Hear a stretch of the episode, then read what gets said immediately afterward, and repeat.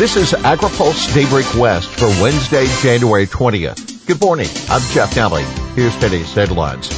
Newsom favors large counties. Valley Ag on Air Quality Task Force. EPA pick Ag to be significant partner.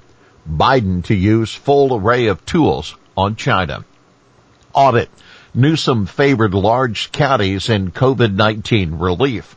A new state audit yesterday faulted the Newsom administration for nearly doubling the amount of federal coronavirus relief funds for just a handful of the state's largest counties.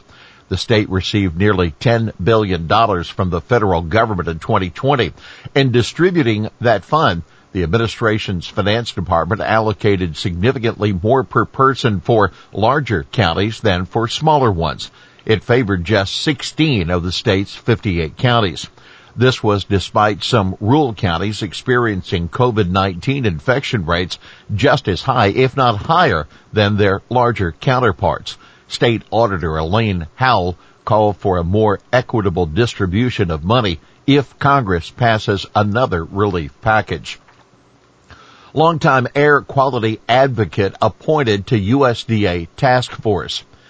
Manuel Cunha, president of the Nisei Farmers League, is on the list of appointees to serve on the USDA task force for agricultural air quality research. Cunha has spent more than three decades engaging in policies to improve air quality in the San Joaquin Valley. In the 1990s, he was part of a coalition that helped to consolidate hundreds of regulations spanning dozens of agencies into one centralized air pollution control district. Cunha's played an instrumental role in advocating for state and federal incentives grants to help farmers upgrade outdated trucks and agricultural equipment to newer low emission models. Samir Sheikh, the executive director of the Valley Air District, will also serve on the task force. Biden takes charge. It's a historic day for the country as Joe Biden takes office at noon as the 46th president with a plan to hit the ground running on the COVID-19 pandemic, climate change, and other issues. One of the people who will play a key role in carrying out his agenda is EPA Administrator Designate Michael Regan, assuming the Senate confirms him.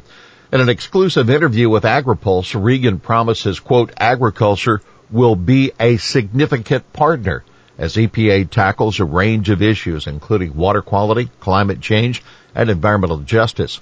One of the first issues he'll face is whether to kill the Trump administration rule narrowing the jurisdiction of the Clean Water Act. Regan said the agency would seek to protect both water resources and farmers. We'll have the full interview and this week's AgriPulse newsletter. Trump touts regs and trade actions. President Donald Trump recorded a farewell address yesterday that, among other things, talked up his rollback of regulations and actions on trade policy. Very importantly, we imposed historic and monumental tariffs on China and made a great new deal with China, Trump said. However, he went on to say the COVID-19 pandemic had undermined the progress with China, forced us to go in a different direction. Yellen promises China and climate focus. Treasury Secretary designate Janet Yellen assured senators at her confirmation hearing that China and climate change would be top priorities for the new administration. China is clearly our most important strategic competitor, Yellen told the Senate Finance Committee.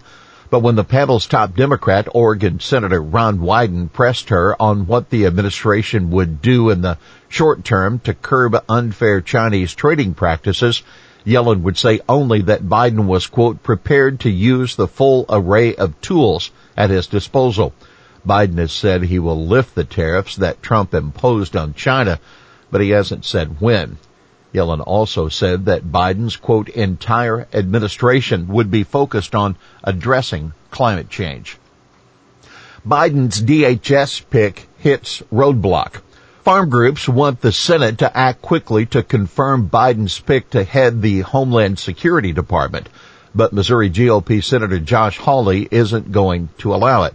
Citing Biden's plan to legalize undocumented immigrants, Hawley announced yesterday that he would block a procedural move needed to bypass committee consideration of Alejandro Mayorkas. Mayorkas has not adequately explained how he will enforce federal law and secure the southern border given President-elect Biden's promise to roll back major enforcement and security measures, Hawley said. Senator Richard Blumenthal, a Connecticut Democrat, brushed off Hawley's move, saying his influence was, quote, at an all-time low, even within his own Republican ranks, following his unsuccessful challenge to the election results. Still, a single senator can block Senate action that requires unanimous consent. Why it matters? Well, DHS plays a role in administering the H-2A visa program and also is responsible for border, airport, and port inspections. Trump's late move on animal biotech is no done deal. The administration released yesterday a memorandum of understanding that would overhaul the way the federal government regulates animal biotechnology. But the Biden administration will ultimately decide whether it gets implemented. The MOU would transfer FDA's authority for regulating genetically modified food animals to USDA. However, the Biden administration would have to issue new rules to carry out the plan, and FDA itself staunchly opposes it. Agriculture Secretary Sonny Perdue said the MOU is between USDA and FDA. However, the agreement was signed not by FDA Commissioner Stephen Hahn, but by Brett Giroir, the Assistant Secretary for Health and head of the Public Health Service at the Department of Health and Human Services. Hahn blasted the MOU in a series of tweets yesterday afternoon saying FDA does not support it and has no intention of abdicating our public health mandate. The reaction from AG, well, the MOU was cheered by both the National Pork Producers Council and the Biotechnology Innovation Organization. Clinton Nesbitt, Senior Director of Science and Regulatory Affairs in BIO's Food and Agriculture section, said BIO has to assume the MOU is in effect. On its face, both parties have agreed to do this. But he added, it won't be fully implemented, really, until USDA finalizes regulations.